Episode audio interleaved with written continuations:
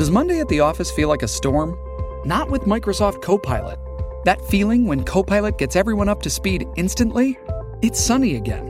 When Copilot simplifies complex data so your teams can act, that sun's shining on a beach. And when Copilot uncovers hidden insights, you're on that beach with your people and you find buried treasure. That's Microsoft Copilot. Learn more at Microsoft.com/slash AI for all. The slow wheels of justice start turning. The lead starts right now. The five former Memphis police officers charged with killing Tyre Nichols are arraigned, all entering pleas of not guilty. I want each and every one of those police officers to be able to look me in the face. They, they haven't done that yet. And now the district attorney is reviewing dozens of other cases connected to those officers. Plus, in the middle of the January 6th insurrection, then President Donald Trump did not call the Secretary of Defense, the Attorney General, or the head of Homeland Security. Wait until you hear who he did call. Then the proposal in a mostly black city to put unelected white officials in charge of handpicking some of the city's judges and prosecutors. Will it create a separate justice system for blacks and whites in Mississippi's capital? Welcome to the lead. I'm Brianna Keilar in for Jake Tapper, and we're starting in the national lead. Five former Memphis police officers charged with murder in the death of Tyre Nichols in court today, where they all pleaded not guilty. Tadarrius Bean, Demetrius Haley, Justin Smith, Emmett Martin III, and Desmond Mills Jr face up to 60 years in prison if convicted. They were all members of the police department's Scorpion Unit, which was launched in 2021 to combat rising violent crime in Memphis. But after the death of Nichols, the unit was permanently disbanded. And today, the district attorney announced he's reviewing as many as 100 previous cases involving that Scorpion unit and the officers involved. CNN's Shimon Prokupecz starts off our coverage from Memphis, where Tyre Nichols' family spoke after today's hearing. They didn't even have the courage mm. to look at me in my face. An emotional day in Memphis where the five former police officers charged with murdering Tyre Nichols appeared in court together in front of the Nichols family for the first time. Not guilty. Not guilty. All five pleaded not guilty to charges of second degree murder, aggravated assault, aggravated kidnapping, official misconduct, and official oppression. Judge James Jones addressing the courtroom, emphasizing this case could take time. We understand that there may be some uh, high emotions in this case, but we ask that you continue to uh, be patient with us. After the arraignment, attorneys for the officers began to reveal how their defense will take shape. Darius Bean was doing his job at that time, and he never and he never struck him and there has been no no no information that we have seen as of right now that indicates that there's a that, that there's any sort of information that that we can rely on to say that it's murder. Another defense attorney invoking his client's race and warning not to rush to judgment. Let's not forget that my client is a black man in a courtroom in America. This is a country where black people are incarcerated at five times the rate of white people. Much has been said about the ways that the system has failed Mr. Nichols. I will work tirelessly to make sure that the system does not fail Mr. Mills. For Tyre Nichols' mother, relief that this legal process has begun, but the pain of her loss is clear. I know my son is gone. I know I'll never see him again but we have to start this process of justice right now. The Shelby County District Attorney saying his office is reviewing up to 100 prior cases involving the now disbanded Scorpion unit.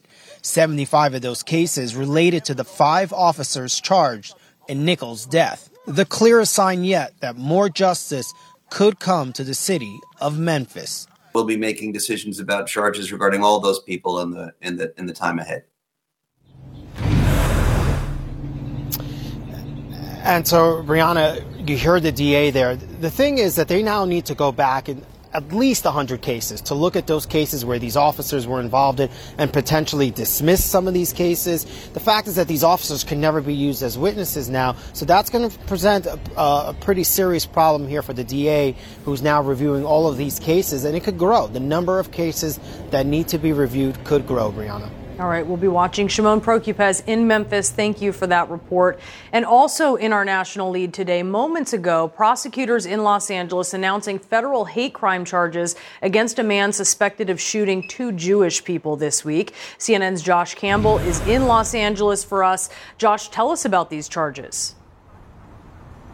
Yeah, Brianna, significant development here. This suspect who was arrested last night, accused of shooting two people here in West LA, has been criminally charged by the federal government with hate crimes. Prosecutors say in this complaint uh, that this suspect, Jaime Tran, had searched on social media for the location of kosher uh, markets here in the area. They say that he admitted to targeting his victims because of their headgear. Authorities also say that he had a history of anti Semitic attacks. Again, he stands accused of coming here this week in West LA terrorizing this community.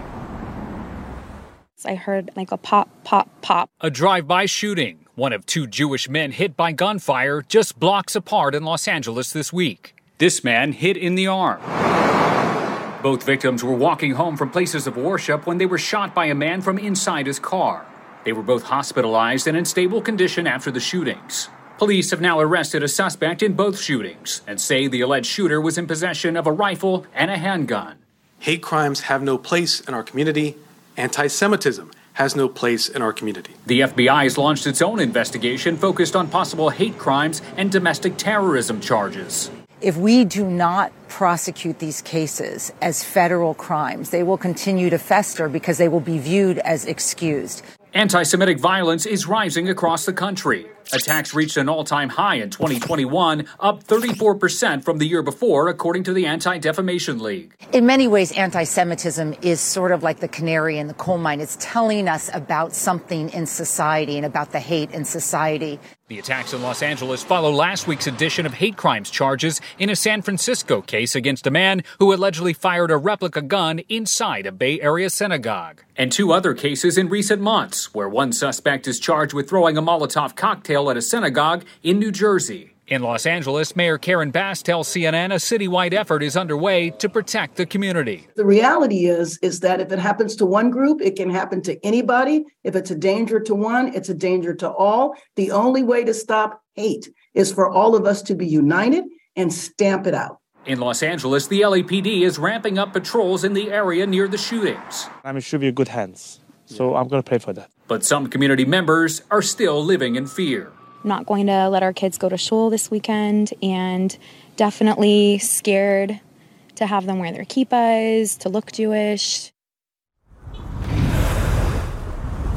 Now, Brianna, this 28 year old suspect remains in federal custody. CNN is attempting to identify attorney information to get comment on these federal hate crime charges. As you read through this complaint, some of these allegations that the federal government makes, Brianna, it's nothing short of disgusting. Some of the language that he uses against Jewish people in the United States, the FBI accuses him of actually emailing classmates and blaming Jews for a litany of problems, saying that they're to blame for, quote, lost revenue after the COVID 19 pa- uh, pa- pandemic pandemic, saying that people should kill Jews. This is exactly what federal law enforcement and security research researchers have been warning about that there are people out there that are espousing this hate, particularly in light of this increase in anti Semitic attacks, that there could be people out there predisposed to violence. This appears to be someone, at least according to these this complaint and according to his alleged admission, who's someone who was clearly anti Semitic and came here here in West LA wreaking havoc to this community, Brianna. All right, Josh Campbell live for us in Los Angeles. Thank you. I do want to bring in CNN Chief Law Enforcement and Intelligence Analyst John Miller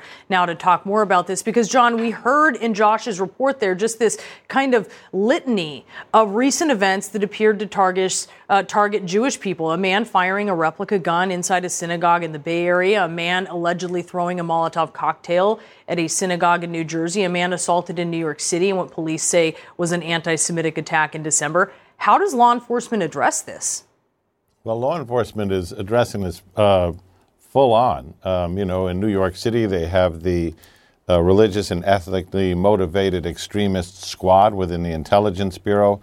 Um, in Los Angeles, where uh, I was uh, the chief of the uh, Intelligence and Counterterrorism Bureau for several years, you have a very tight knit J- Jewish community, uh, tight knit leadership uh, that are very closely in contact with the police on security issues. Particularly in this case, uh, they were in contact minute by minute But what you see is a different model today, which is these aren't groups that are meeting in the basement of somebody's house and plotting attacks. These are groups that are meeting on apps like Telegram um, and Signal and other message boards. Uh, they may not even be in the same city. They are trading documents. I'm reviewing uh, one of the documents that uh, came across lately. It has a swastika on the front and uh, a gun with a silencer. But deeper in the document, it says target Jewish groups, target Jewish think tanks, gas them, shoot them. It's got a sniper's target on a leader from a prominent Jewish group. So this is a virulent and bad discussion um, that's going on. And because we live in a First Amendment environment, this kind of talk um, isn't in and of itself a crime, uh, as we saw in this case. Once that translates to action, then you can move in and bring criminal charges you see how it's enabling and encouraging some of these, including in, in Los Angeles, it appears that may have been an aspect of this. I do want to ask you about Memphis because we also just heard the DA says he's now investigating up to 100 cases involving this Scorpion unit, including most of the cases involving officers who have been charged here. Uh, what are they looking for when it comes to these cases, and what do you think could come of this? Well, they're looking for two or three things, depending on how you view it. Number one, they're looking for cases where people may have been um, beaten or abused uh, or assaulted, where that just didn't come up in the case because they may have gone quickly to a guilty plea. Number two, they're looking at, at cases where people may say, these officers lied. There is now a record of them being charged with lying. I was convicted uh, or pled guilty because of the idea that they were going to testify against me, but now we know they had no credibility. Uh, so they may set aside convictions in the interest of justice. Um, and then there are other cases where they may have arrested someone with a gun, where it's on body camera, where their testimony um, was not particularly relevant to the case, where those cases may stand. But they've got to sort through all of them if any of these officers were connected. Yeah, we're seeing the ripple effects uh, of the arrests of these officers. John Miller, thank you so much. We appreciate it. And thank ahead, you. the court documents that reveal private conversations between some of the biggest names at Fox and executives at the network deeming it irresponsible to put Trump on the air on January 6th. First, though, Russia's invasion in Ukraine is about to reach the one year mark. The important interview today with CNN that may signal a significant timeline on this war.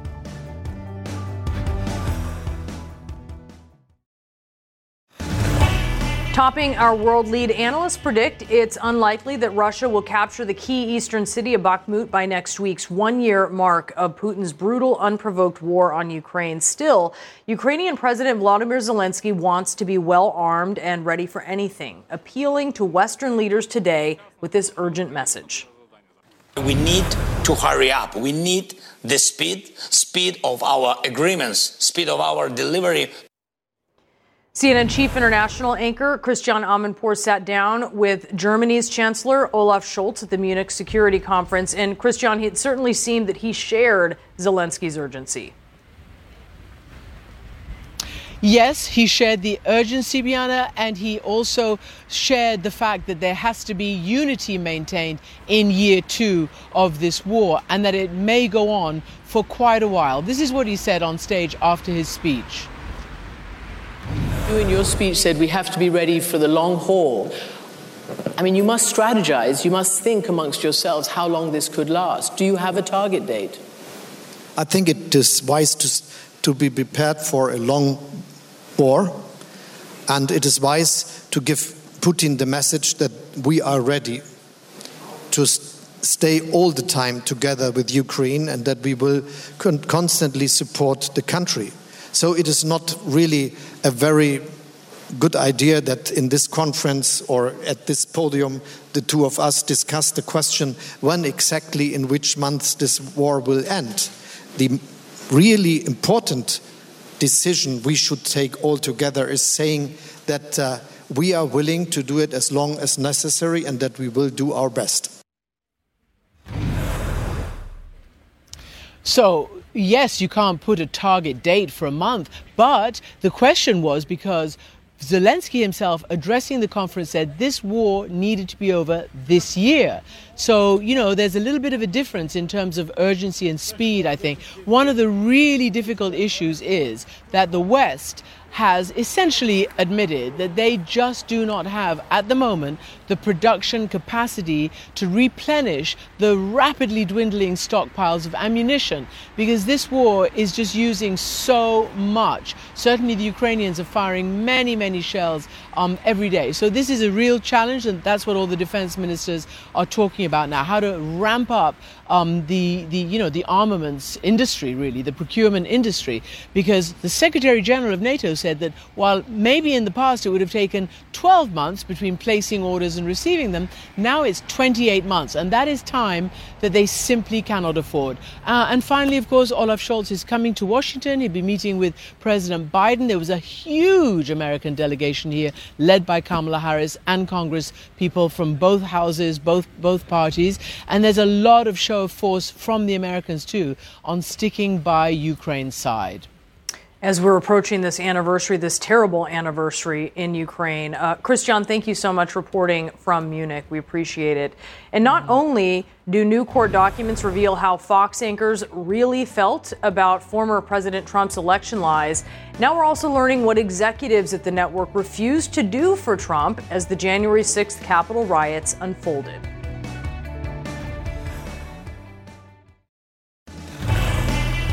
During the January 6th Capitol attack, former President Donald Trump notably did not call his Secretary of Defense, the Attorney General, or the Secretary of Homeland Security. Now we've learned Trump did try to call Lou Dobbs at Fox. That is according to new court filings released from Dominion Voting Systems' $1.6 billion defamation lawsuit against Fox. New text messages also reveal how several big names at the network really felt about Trump and those pushing his 2020 voter fraud claims. Sean Hannity at one point texting that Rudy Giuliani was, quote, acting like an insane person. Laura Ingraham texting, Rudy, such an idiot. And in one message, founder uh, Rupert Murdoch calling Trump's lies, quote, really crazy stuff. CNN's Oliver Darcy is here on this. So, Oliver, let's start with Trump trying to call into Fox during the Capitol attack. What do we know about this phone call? That's exactly right. According to this Dominion filing, which has so much information behind the scenes of what took place at Fox during uh, the aftermath of the election, uh, according to the filing, Trump tried calling into Lou Dobbs' show. Lou Dobbs was someone who was spreading a lot of election conspiracy theories and couldn't get put on the phone with Dobbs because Fox executives vetoed this. This is according to testimony Dominion cites from the Fox business uh, president who said that it would be irresponsible on January 6th to have allowed Trump to go on the network and uh, spread his election lies. And these text messages, what can you tell us? I mean, they are so, so damning. It really reveals that behind the scenes, Fox executives, people like Rupert Murdoch, uh, as well as Fox News hosts, people like Sean Hannity, Tucker Carlson, Laura Ingraham, they were privately acknowledging and frankly mocking a lot of the Trump election lies that were being spread. But this never made its way to the audience. They never shared this with the audience. In fact, as recently as yesterday, you have Tucker Carlson going on air and sowing doubt about the validity of the 2020 election. And so it really shows that behind the scenes, Fox News hosts, Fox News executives are saying one thing, and then they're going in front of the camera and saying something completely different to their audience, seemingly in search of profit or power or whatever it may be. But it's really quite rep- reprehensible, Brianna. Yeah, telling their audience what they think their audience wants to hear and not what those hosts believe and know to be true. Oliver, thank you so much. And I want to talk about this now with our panel. You know, Abby, uh, people knew who Donald Trump had not called during the January 6th riot, but this uh, this uh, attempt to make sort of uh, an appearance on Fox, this wasn't known about. Yeah, that that is the fascinating part about this. Our colleague Annie Grayer says that her sources on the January 6th committee said that they didn't know that Trump had attempted to call into Fox News. And there's been so much attention about what was he doing in those hours when the Capitol was breached. And now we know. I mean, imagine what could have happened if instead of uh, his aides really twisting his arm to put out, uh, you know, a statement on Twitter and a video trying to maybe get those people out of the Capitol, he'd called in to Fox Business and egged them on, I think we could be looking at a very different scenario here. And the fact that uh, Trump was seemingly censored by even Fox on that day really undermines uh, the conservative argument that these technology companies like Twitter and Facebook were totally off base in worrying what Trump could do with his platform after on and after January 6th. And this is really just the latest in a series of things we've learned because we know those Fox hosts that afternoon were uh, texting Mark Meadows and urging the White House to do something. Sean Hannity did it repeatedly, Laura Ingraham did as well. So what this really has done is kind of uh, answer the question that many of us who've known some of these hosts for a long time have been wondering: Do they really believe what they're saying? And they don't. That uh, certainly is a question for Tucker Carlson. You know, he certainly has had many stripes over the years, but this uh, sort of laying bare to all of this. But the reality is, those hosts from the very beginning, when they were seeing those images, they were trying to get the White House to stop him, and then it just uh, went on from but there. I think we know something even more sinister, which is that profits were put over the truth, right? They believed, and they were more concerned in many of those texts with the stock price. You see texts talking about we're losing audience share to Newsmax. They were more concerned about that than trying to say, how do we help our audience understand the truth of what's actually happening? And then the fact that they went after people who actually tried to do fact checking and tried to get those people fired. Again, profitability over telling the truth. To, to, me, what this shows is, is the emperor has no clothes, and this is just like the modern version of that.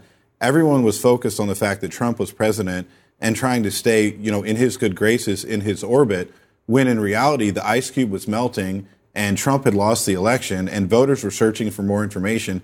And I would have liked to have seen, uh, you know, a, a lot more un, unbiased reporting from Fox where they were more focused on what was actually happening and whether whether or not these claims were true instead of just carrying the carrying this information because they knew right so they could have provided that that's yeah. what right. we've what Absolutely. we've learned i'm curious what you guys think about how this information could play out at a moment say during a republican debate i mean what would that look like uh, you would expect that donald trump would be asked hey you know during january 6th you didn't call your defense secretary or your homeland security secretary, but you were calling Fox News. Trump has a problem. Look, in 2016 when he ran, he he didn't have a record, so he got to be the disruptor. He got to be the outsider, and he didn't have a record to run on. In in 2020, he just got the party's nomination.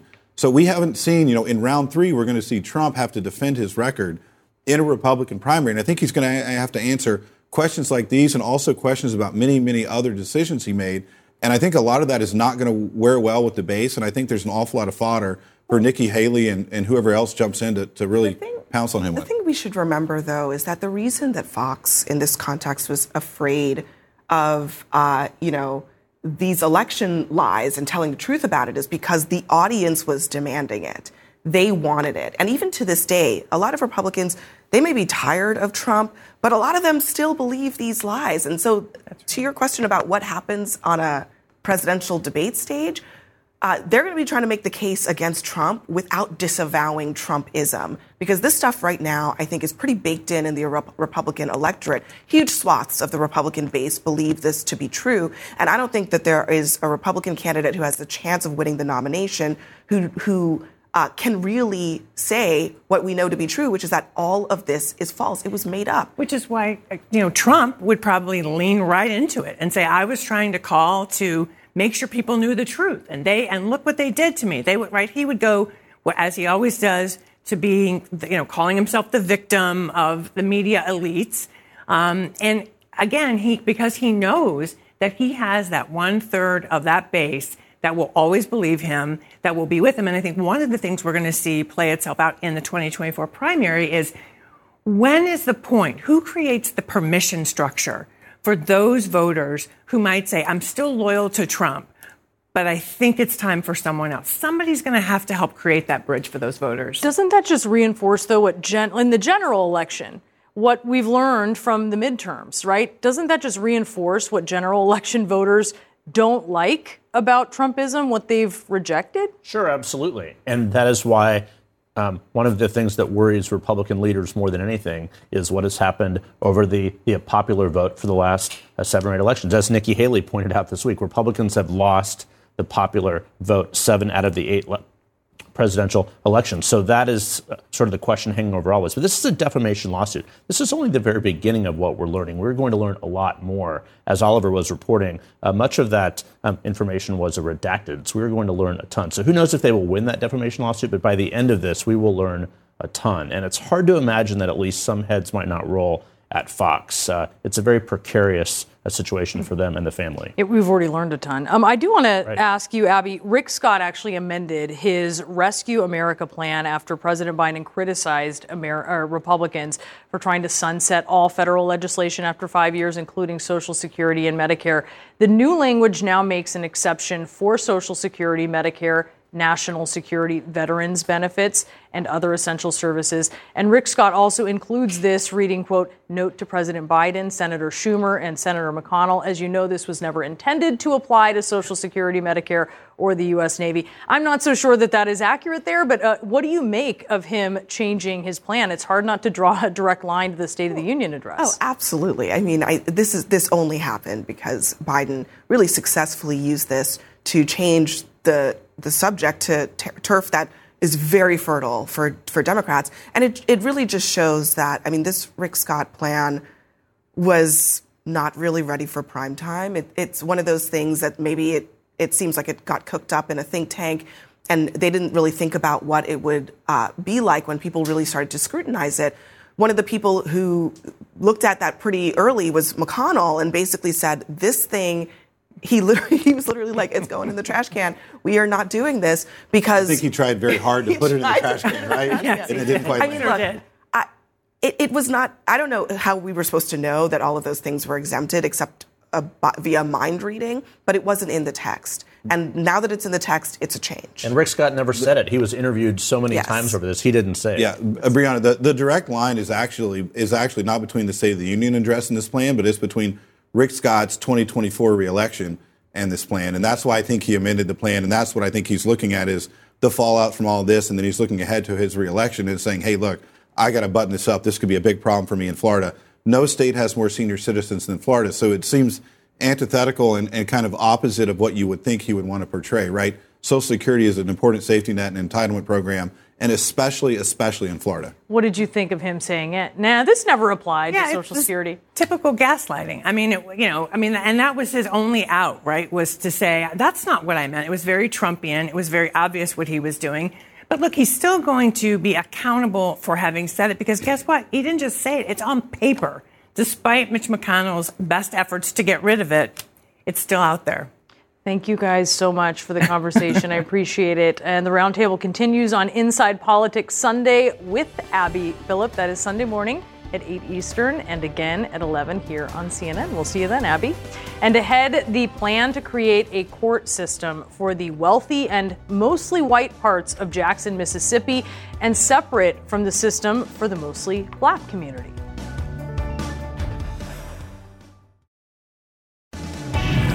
New video showing parts of the train wheels overheating on the Norfolk Southern train that derailed in East Palestine, Ohio. In the surveillance video, you can see there's sparks, a bright light coming from the wheels 43 minutes before the train derailed. While NTSB investigates what caused the overheating, Ohio's governor this morning calling a waterway near the derailment, quote, severely contaminated. The governor says it will take a while to clean it up and encouraged anyone who has not yet had a private well tested to keep drinking bottled water. Concerns over drinking water are not limited to Ohio. The water crisis in Jackson, Mississippi is still a major ongoing problem. Back in August and September, residents had to wait in long lines for bottled water just to be able to drink, to cook, to brush their teeth when the city's main treatment plant failed.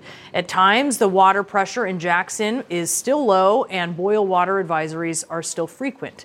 Jackson's mayor is here with us now, Chokwe Antar Lumumba. Uh, thank you, sir, so much for being with us. I do first want to play just a little bit of what the EPA administrator is promising folks in Ohio. He spoke to my colleague Jason Carroll. Here it is. Is someone going to be here a year from now, two years from now, to come back, test the water, test the soil? Uh, I'm, I'm, very uh, clear when I say as long as it takes knowing where things are for your community with their own disaster. If you were the mayor of East Palestine, Would you believe that promise?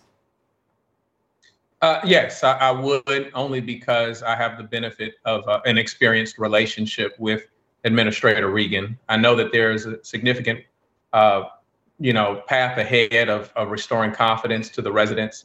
Uh, that there is long-term safety with respect to the environment, and you know, the experience that I had with Administrator Regan is one where he committed to me that he would support the residents of Jackson and was able to accomplish that in a historic way.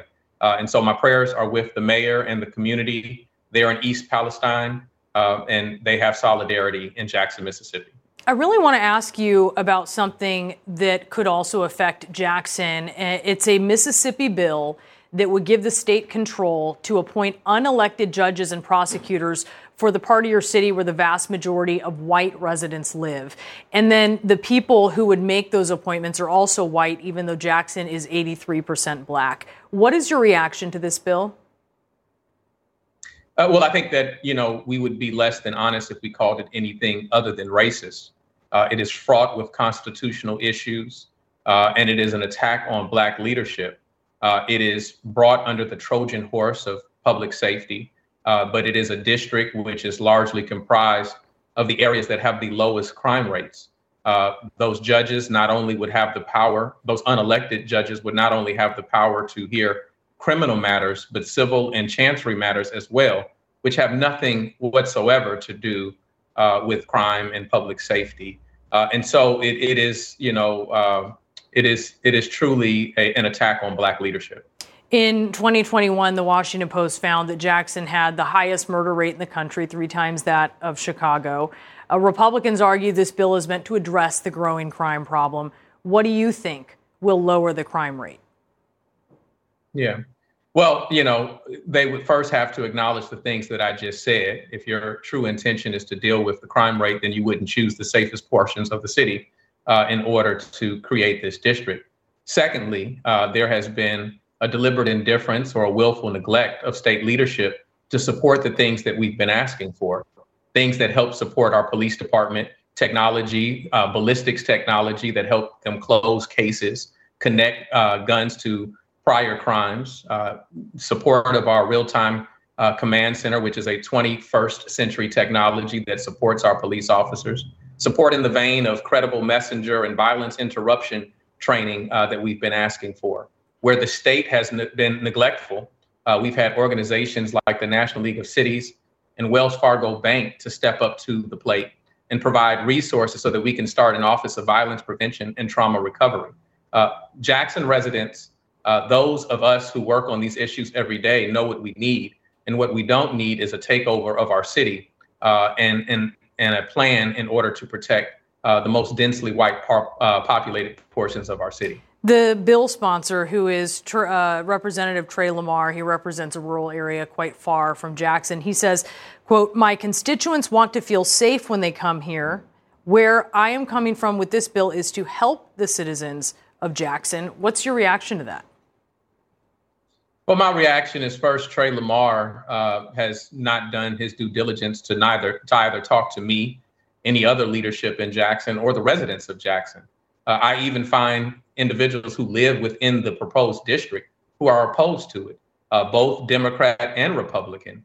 Uh, some that, that are opposed to this court system and know uh, the lack of equity and, and justice that, that it sets the stage for. Uh, and so, you know, while it is his capital city and everyone's capital city, it is our home. Uh, and we will be the, mo- the most adversely affected by these decisions. and, and so, once again, it's a Trojan horse uh, in order to take over, seize power where it cannot be seized electorally. They want to pass policy uh, that can take over our city. Mayor, thank you so much. We'll be watching to see what happens with this Mississippi bill, and we appreciate your time tonight. Thank you. Ahead, when even the hospital is not safe, the remarkable operations doctors are pulling off in the middle of an earthquake disaster zone. In our world lead, 11 days after the 7.8 magnitude earthquake in Syria and Turkey, nearly 44,000 people are dead as rescues from the rubble become more improbable and remarkable by the day. Like 33 year old Mustafa, pulled from a collapsed hospital today in Hatay, Turkey, his friend was shocked to hear his voice. CNN's chief medical correspondent Sanjay Gupta is in Turkey, where hospitals rendered useless by the quake are forcing doctors to get creative. You are watching an operation on 35 year old Hassan Gocher. He has two fractures in his femur, and these doctors are working intently to stabilize the bone. Just watching this, you probably can't tell where this operation is actually taking place. Just to give you an idea, we're in a tent in the middle of a parking lot outside the hospital in a quake zone, and they're doing orthopedic surgery here. Is that Dr. Gupta? Yes, it is. Oh my gosh, good to see you. How you doing? This is Dr. Greg Hellworth, an orthopedic surgeon from Indiana who flew over as soon as he heard about the earthquake. his brother's in Iraq. Right now, Dr. Hellworth is worried about bleeding. So over here, in another part of the tent, they have found Hassan's brother to be a match and have him hooked up and quickly donating. A true blood brother. In the middle of a natural disaster, you do whatever it takes to save a life.